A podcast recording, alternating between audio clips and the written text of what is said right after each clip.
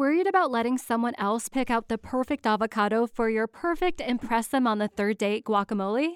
Well, good thing Instacart shoppers are as picky as you are. They find ripe avocados like it's their guac on the line. They are milk expiration date detectives. They bag eggs like the 12 precious pieces of cargo they are. So let Instacart shoppers overthink your groceries so that you can overthink what you'll wear on that third date. Download the Instacart app to get free delivery on your first three orders while supplies last. Minimum $10 per order. Additional terms apply.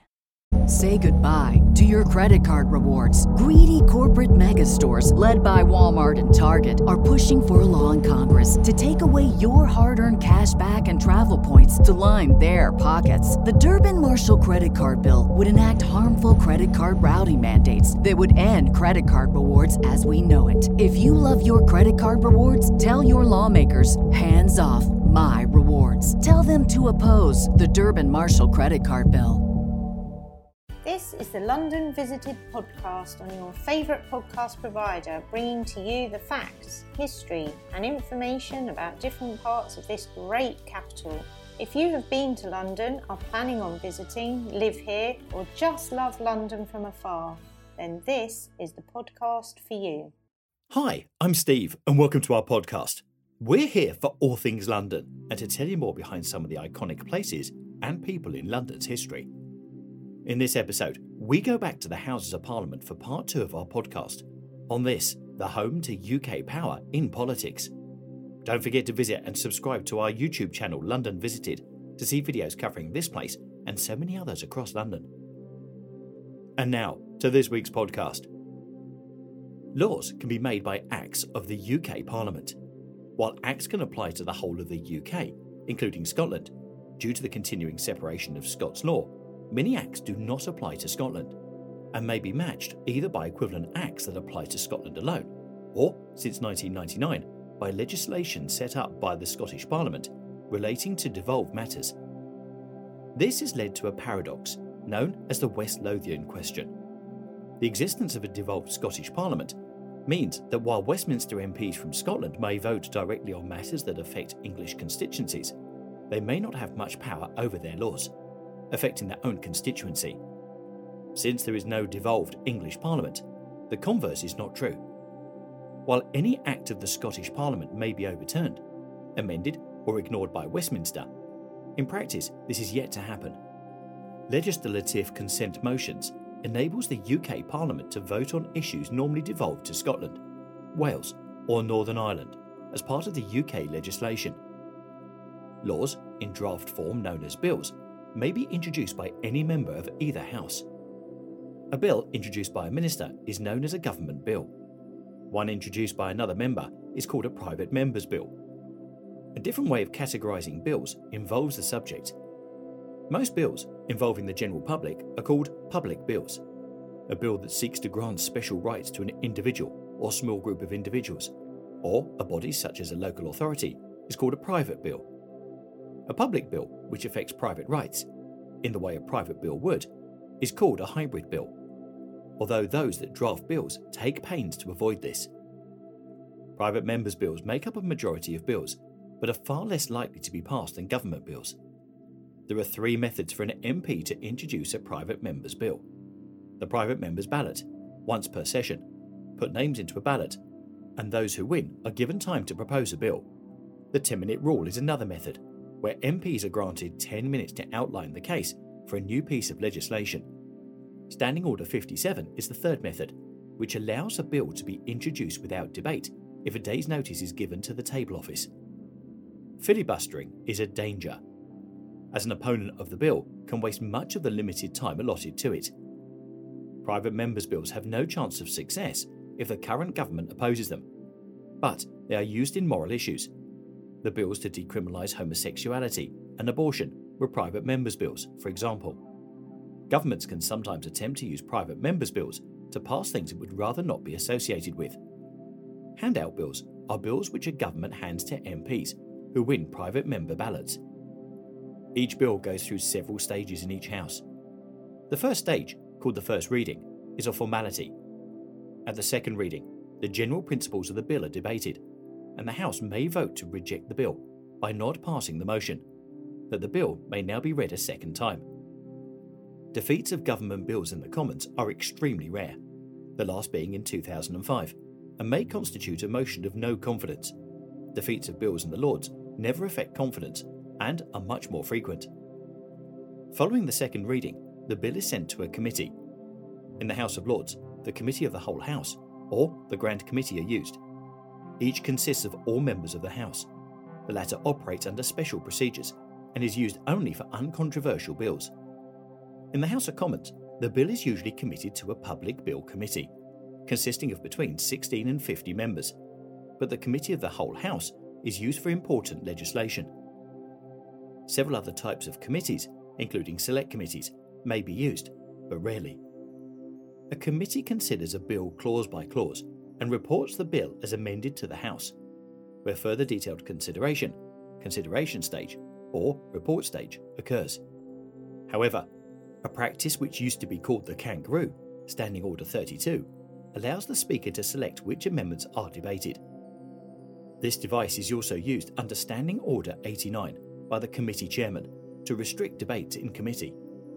The Speaker, who is impartial as between the parties, by convention selects amendments for debate which represent the main divisions of opinion within the House. Other amendments can technically be proposed, but in practice have no chance of success unless the parties in the House are closely divided. If pressed, they would normally be casually defeated by acclamation. Once the House has considered the bill, the third reading follows. In the House of Commons, no further amendments may be made, and the passage of the motion that the bill be now read a third time is passage of the whole bill. In the House of Lords, further amendments to the bill may be moved. After the passage of the third reading motion, the House of Lords must vote on the motion that the bill do now pass. Following its passage in one House, the bill is sent to the other House. If passed in identical form by both Houses, it may be presented for the Sovereign's assent. If one House passes amendments that the other will not agree to, and the two Houses cannot resolve their disagreements, the bill will normally fail. Since the passage of the Parliament Act 1911, the power of the House of Lords to reject bills passed by the House of Commons has been restricted, with further restrictions placed by the Parliament Act of 1949.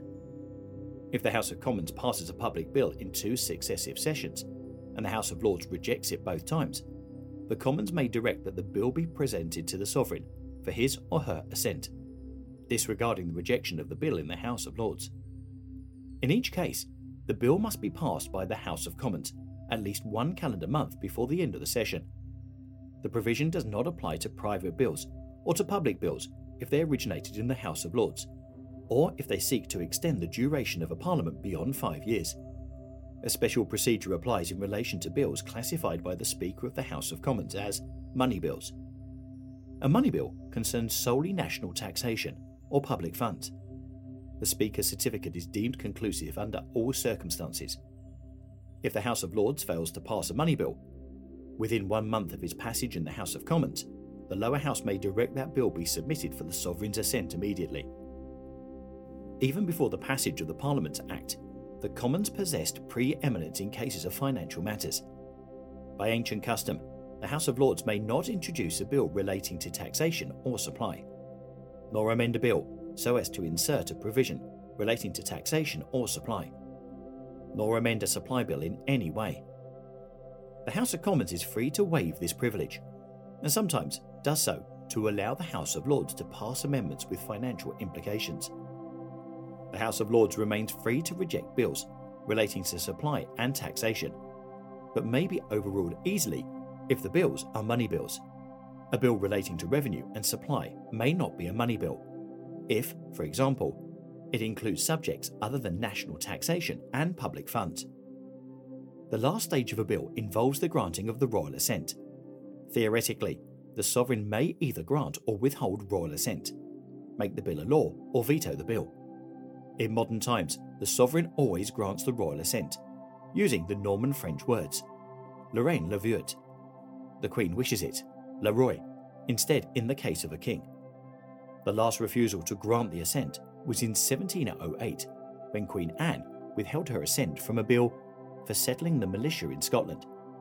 In the words Le reine assevera, the Queen will think it over. Thus, every bill obtains the assent of all three components of Parliament before it becomes law, except where the House of Lords is overridden under the Parliament Act 1911 and 1949. The words, be it enacted by the Queen's, King's most excellent Majesty, by and with the advice and consent of the Lords Spiritual and Temporal, and Commons, in this present Parliament assembled, and by the authority of the same, as follows. Or where the House of Lords authority has been overridden by the use of the Parliament Acts, the words, be it enacted by the Queen's, King's, most excellent Majesty, by and with the advice and consent of the Commons, in this present Parliament assembled. In accordance with the provisions of the Parliament Act 1911 and 1949, and by the authority of the same, as follows appear near the beginning of each Act of Parliament. These words are known as the enacting formula. Prior to the creation of the Supreme Court of the United Kingdom in 2009, Parliament was the highest court in the realm for most purposes, but the Privy Council had jurisdiction in some cases, for instance, appeals from ecclesiastical courts. The jurisdiction of Parliament arose from the ancient custom of petitioning the Houses to redress grievances and to do justice the House of Commons ceased considering petitions to reverse the judgments of lower courts in 1399, effectively leaving the House of Lords as the court of last resort. In modern times, the judicial functions of the House of Lords were performed not by the whole House, but by the Lords of Appeal in ordinary.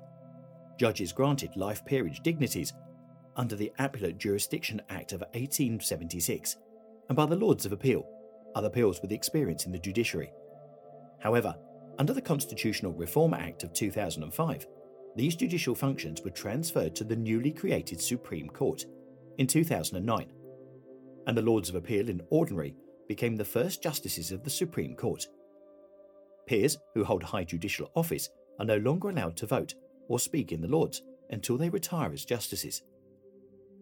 In the late 19th century, Acts allowed for the appointment of the Scottish Lords of Appeal in Ordinary and ended appeal in Scottish criminal matters to the House of Lords, so that the High Court of Justiciary became the highest criminal court in Scotland.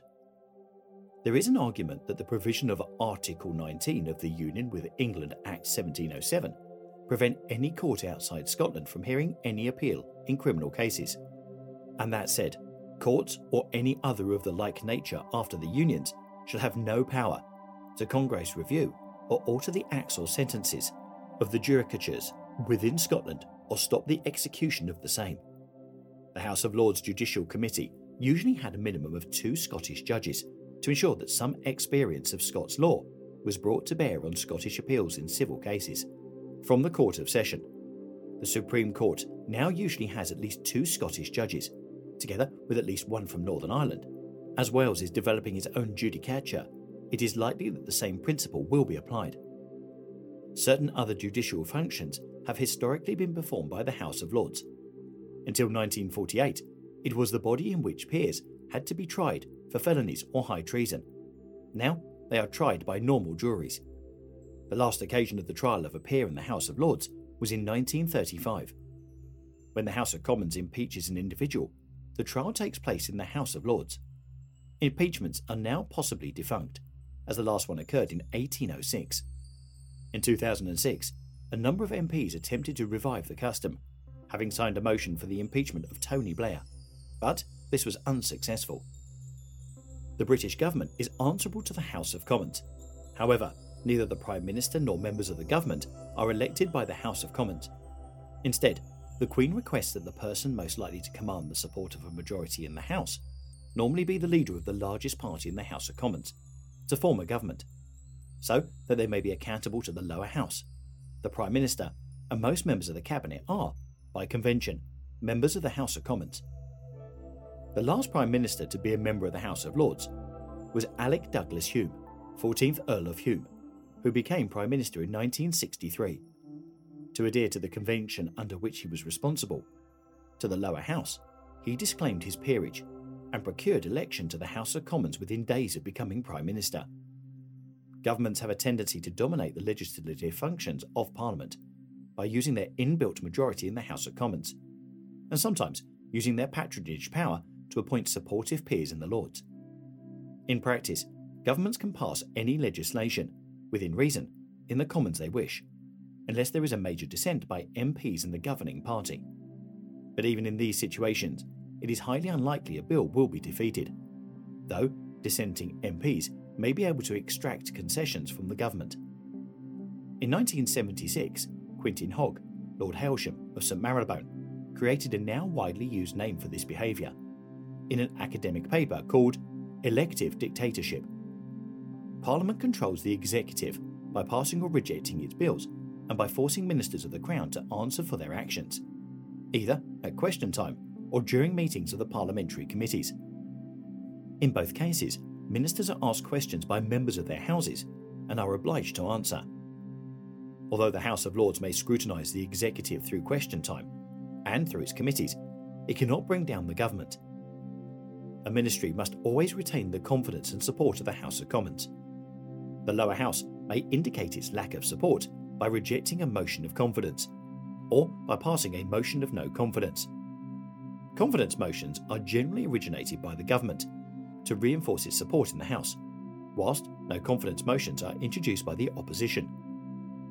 The motions sometimes take the form that this House has no confidence in Her Majesty's government, but several other varieties, many referring to specific policies supported or opposed by Parliament, are used. For instance, a confidence motion of 1992 used the form that this House expresses the support for the economic policy of Her Majesty's government such a motion may theoretically be introduced in the House of Lords. But, as the government need not enjoy the confidence of that House, would not be of the same effect as a similar motion in the House of Commons. The only modern instances of such an occurrence involves the no confidence motion that was introduced in 1993 and subsequently defeated. Many votes are considered votes of confidence, although it's not including the language mentioned above. Important bills that form part of the government's agenda as stated in the speech from the throne, are generally considered matters of confidence. The defeat of such a bill by the House of Commons indicates that a government no longer has the confidence of that House. The same effect is achieved if the House of Commons withdraws supply, that is, rejects the budget. Where a government has lost the confidence of the House of Commons, in other words, has lost the ability to secure the basic requirement of the authority of the House of Commons to tax and spend government money the Prime Minister is obliged either to resign or seek the dissolution of Parliament and a new general election. Otherwise, the machinery of government grinds to a halt within days. The third choice, to mount a coup d'etat, or an anti democratic revolution, is hardly to be contemplated in the present age. Though all three situations have arisen in recent years, even in developed economies, international relations have allowed a disaster to be avoided. Where a Prime Minister has ceased to retain the necessary majority and requests a dissolution, the sovereign can in theory reject his or her request, forcing a resignation and allowing the leader of the opposition to be asked to form a new government. This power is used extremely rarely. The conditions that should be met to allow such a refusal are known as the Lascelles Principles. These conditions and principles are constitutional conventions arising from a sovereign's reserve powers as well as long standing tradition and practice, not laid down in law. In practice, the House of Commons scrutiny of the government is very weak. Since the first past the post electoral system is employed in elections, the governing party tends to enjoy a large majority in the Commons. There is often limited need to compromise with other parties. Modern British political parties are so tightly organised that they leave relatively little room for free action by their MPs. In many cases, MPs may be expelled from their parties for voting against the instructions of party leaders. During the 20th century, the government has lost confidence issues only three times twice in 1924 and once in 1979. In the UK, question time in the House of Commons lasts for an hour each day. From Monday to Thursday, 2:30 to 3:30 p.m. on Mondays, 11:30 a.m. to 12:30 p.m. on Tuesdays and Wednesdays, and 9:30 to 10:30 a.m. on Thursdays. Each government department has its place in a rota, which repeat every 5 weeks. The exception to this sequence are the business questions, questions to the leader of the House of Commons, in which questions are answered each Thursday about the business of the House of the following week. Also, questions to the Prime Minister takes place each Wednesday from noon to 12:30 p.m. In addition to government departments, there are also questions to the church commissioners. Additionally, each member of parliament is entitled to table questions for written answer. Written questions are addressed to the ministerial head of a government department, usually a Secretary of State, but they are often answered by a Minister of State or Parliamentary Under Secretary of State. Written questions are submitted to the clerks of the table office, either on paper or electronically, and answers are recorded in the official report, Hansard, so as to be widely available and accessible. In the House of Lords, a half hour is set aside each afternoon at the start of the day's proceedings for Lords' oral questions. A peer submits a question in advance, which then appear on the order paper for the day's proceedings. The peer shall say, My Lords, I beg leave to ask the question standing in my name on the order paper. The minister responsible then answers the question. The peer is then allowed to ask a supplementary question, and other peers ask further questions on the theme of the original put down on the order paper. For instance, if the question regards immigration, peers can ask the minister any question relating to immigration during the allowed period. Several different views have been taken of Parliament's sovereignty. According to the jurist, Sir William Blackstone, it has sovereign and uncontrollable authority in making, confirming, enlarging, restraining, abrogating, repealing, reviving, and expounding of laws concerning matters of all possible denominations, ecclesiastical or temporal, civil, military, maritime, or criminal. It can, in short, do everything that is not naturally impossible. A different view has been taken by the Scottish judge, Thomas Cooper, First Lord Cooper of Culross, when he described the 1953 case of MacCormick versus Lord Advocate as Lord President of the Court of Session. He stated, The principle of unlimited sovereignty in Parliament is a distinctively English principle which has no counterpart in Scottish constitutional law.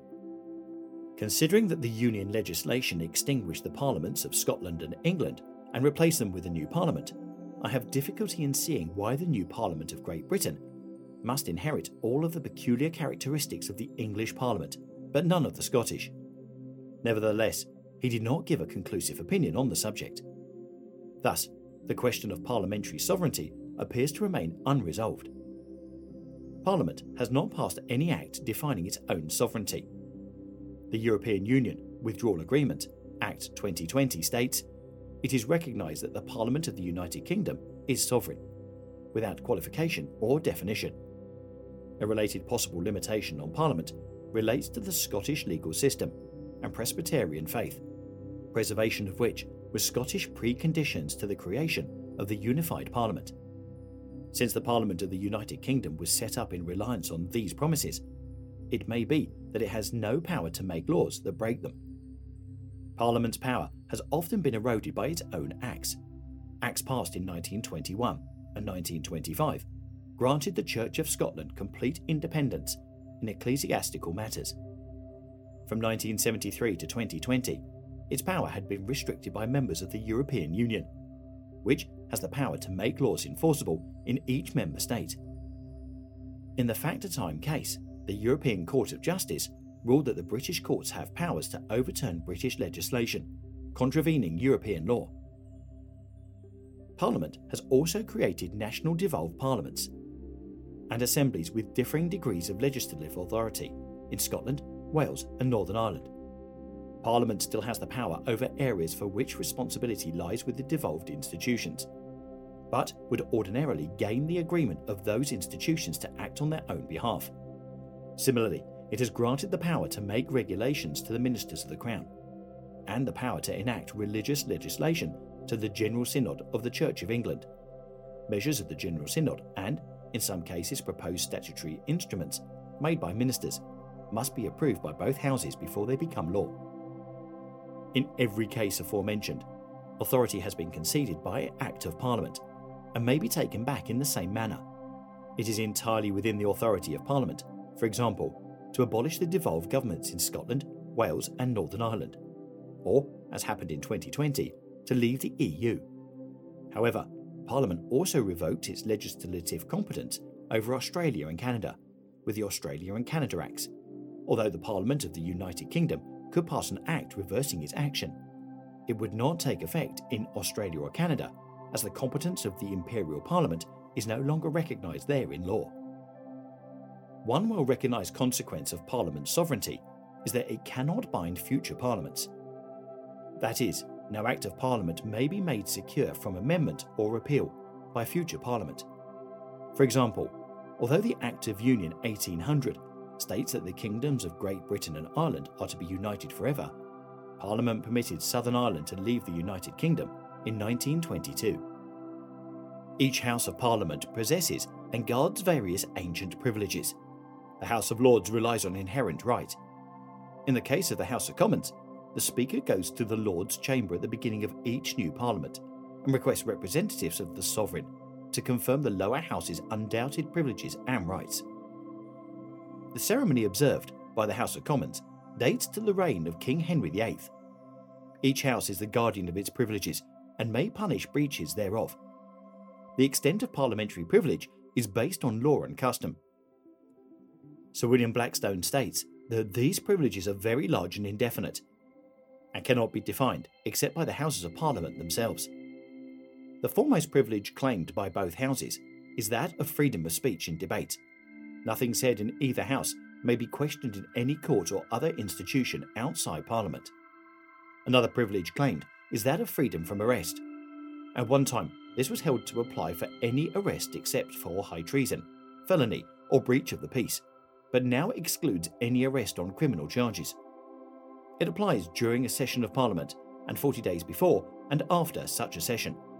Members of both houses are no longer privileged from service on juries. Both houses possess the power to punish breaches of their privilege. Contempt of Parliament, for example, disobedience, and a subpoena issued by a committee may also be punished.